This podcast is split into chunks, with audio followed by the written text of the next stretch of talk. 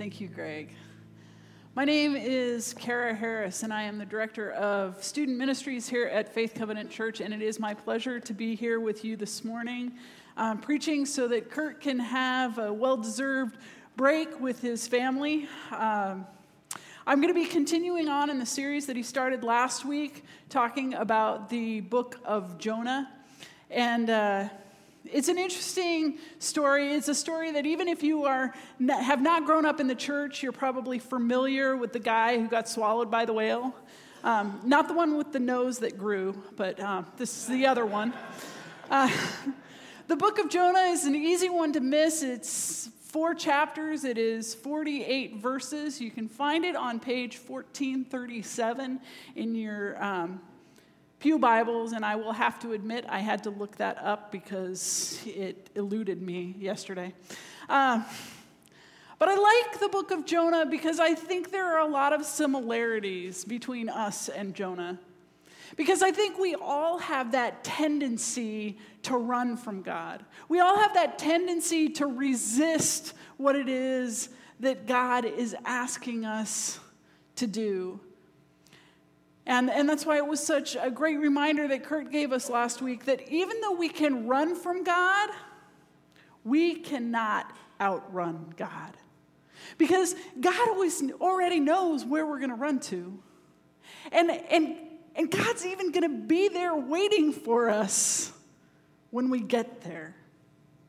Because we can run from God, but we cannot outrun Him. Now, Kurt gave a, a great run through last week of some of uh, Todd Clark's points on the book of Jonah. And, and first of, of all, we can, uh, when we run, we end up running to odd and unsafe places. When we run from God, our lives begin to unravel.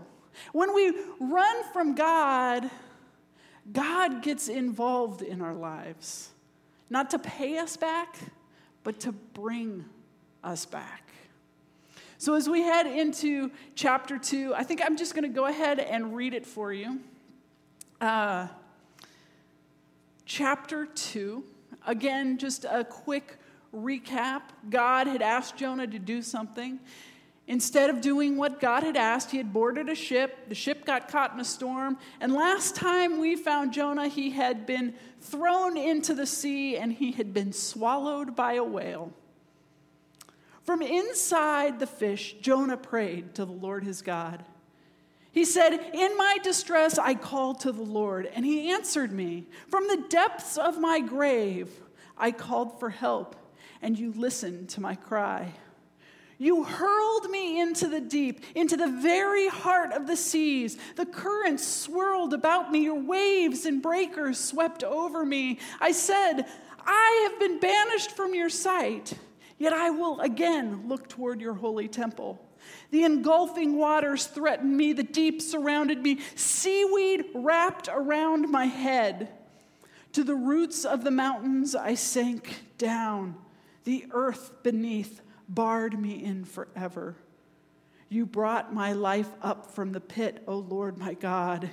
When my life was ebbing away, I remembered you, Lord, and my prayer rose up to your holy temple. Those who cling to worthless idols forfeit the grace that could be theirs, but I, with a song of thanksgiving, will sacrifice to you. What I have vowed, I will make good. Salvation comes from the Lord. And the Lord commanded the fish, and it vomited Jonah onto dry land. So we start chapter 2 with Jonah being hurled into the deep, and then we end chapter 2 with Jonah being hurled from the whale. Sorry, I think I've been working with middle schoolers too long. but here's what we see. If we if we go back to that, that first verse, what we find is from inside the fish, Jonah prays. Because it is never too late to pray. If you imagine being swirled in that sea, finding yourself engulfed inside a whale. I remember uh, when I was five years old, just a kindergartner, my mom took uh, myself and, and four of my sisters down to the Oregon coast for a little spring break vacation. And, and one day we're out at the dunes, and my, one of my sisters and I run down to the water, and we're doing that thing where you're chasing the waves out and coming back, and chasing the waves out and coming back. And we are having a great time. And, you know, it's springtime on the, on the Oregon coast, so of course you're wearing jeans and a winter coat. And out of nowhere, a wave much larger than all the previous waves came and swept us right off the beach. It sucked us into the ocean, and I could feel myself. I'll never forget the feeling of not only being weighed down by my shoes and my wet jeans and my wet winter coat, but the undertow pulling at me. I remember being tossed. I remember hitting against the sand. I remember every once in a while a wave would bring me up and I could see the shore through the water just to be sucked back down into the dark. I remember my air being sucked from my lungs, the taste of the briny water in my mouth. And how often do we find ourselves in that position where the chaos of life swirls around us and the very air from our lungs gets sucked away? And it's hard to breathe and it feels like there's no escape. I'm here to tell you that even in those moments, it's not too late to pray. Those are the very moments where we need to call out. We need to call out in our distress because God listens to us when we pray. It is never too late to pray. Yet we often have this misconception of God. Our, our shame and our fear skews our opinions of who God is. And we, we think that when we're good, God listens, but when we're bad, God ignores us. But I'm here to tell you that that is a lie. That is a lie. We have a God who listens. Because we have a God who loves us, we have a God who listens to us. The miracle isn't that we can pray even when the breath has been sucked from our lungs, but the miracle is that we have a God who hears us. This book is full of story after story of people who have run from God and a God who has hear, heard them even as they're running. So, whether, whether you're running from God, whether you're running to God, He always listens to your prayers. It is never too late to pray.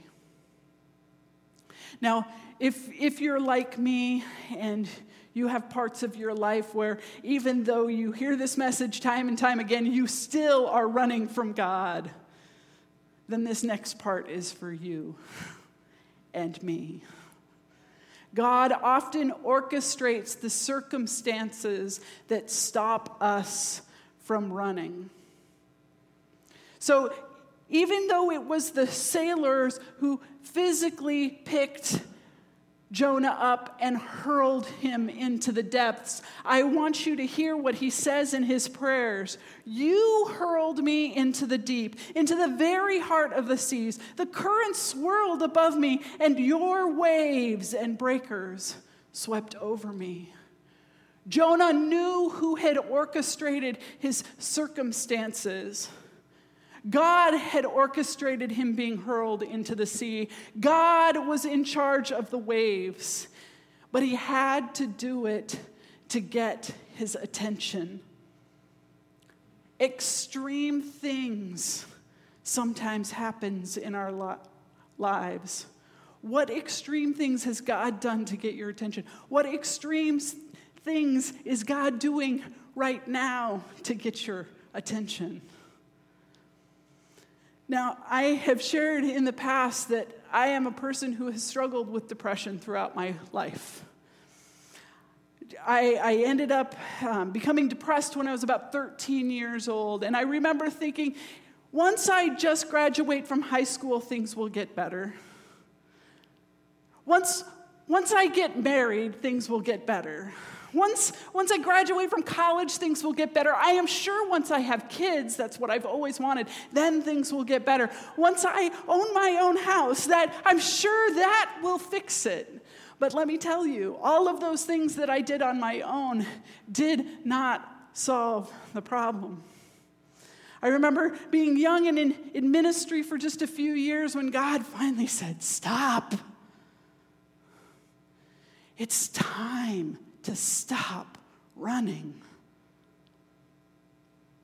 And he let me know very clearly that I was not going to be allowed to serve him in ministry unless I stopped and got the healing that I need. He let me know that my kids were going to suffer the consequences of growing up with an unhealthy mom unless I stopped and got the healing that I need.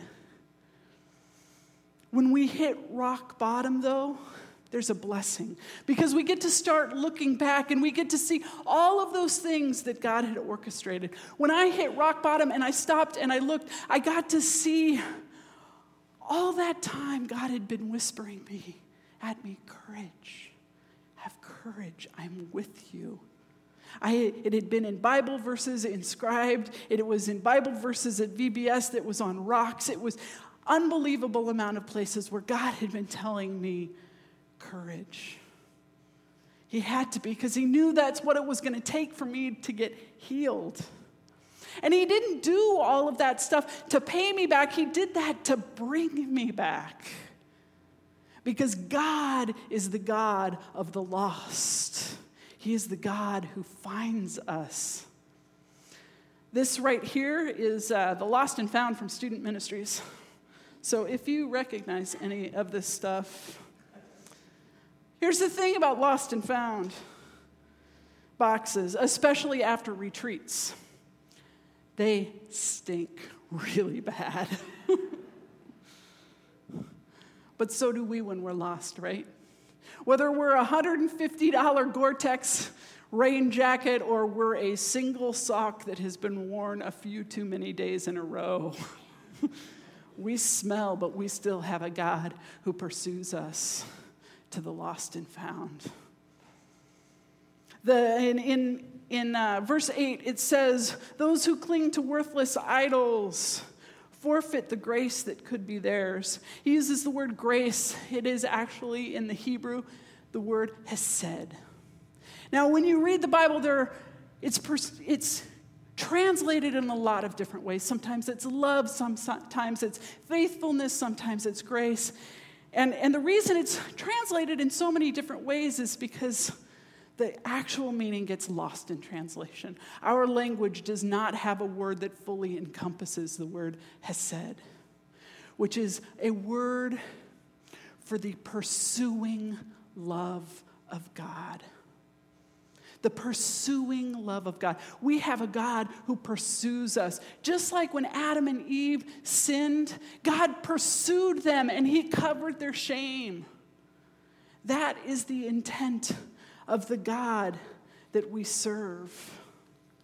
Oftentimes, we find ourselves running and, and we find ourselves struggling with these worthless idols when we're resisting His will. They're, these idols are the things that, that we end up loving more than God. Now, we don't have a, most of us do not have golden calves like the Israelites had, right? We're not bowing down to, to, to objects most of the time, but if you're like me, you spend a little too much time playing dots on your phone when you should be paying attention to other things. I, I want to argue that there are probably even inanimate objects in this building that can become idols because, because their presence or their lack of presence or their positioning gets in the way of how we worship. My argument is that if they're getting in the way of the way we worship, maybe they've become an idol. Relationships can be idols. We talk about that in student ministries. If you're in a relationship that is making you compromise your value, it's time, your values, it's time to reevaluate that relationship and where it fits into your life. Money can become an idol. Our reputation, what people are thinking of us, how people are viewing us, it becomes an idol. Addiction when we're running away from the things instead of going towards healing. That can be an idol. An idol is anything that we follow that is going to keep us from the best that God intends for us. The hope is that when we return to God, His grace is guaranteed. It's already been offered. No matter where we go, God's grace can find us. Even when we don't have cell reception, like in the belly of a whale, God's grace can find us. Here's the problem when we run from God when we run from God, life goes downhill. Look at Jonah. He runs down to Joppa. Once he's on the ship, he goes down into the ship. He, he's get hurled down into the sea. He goes down into the belly of the whale. One can say when he started running, life really went downhill.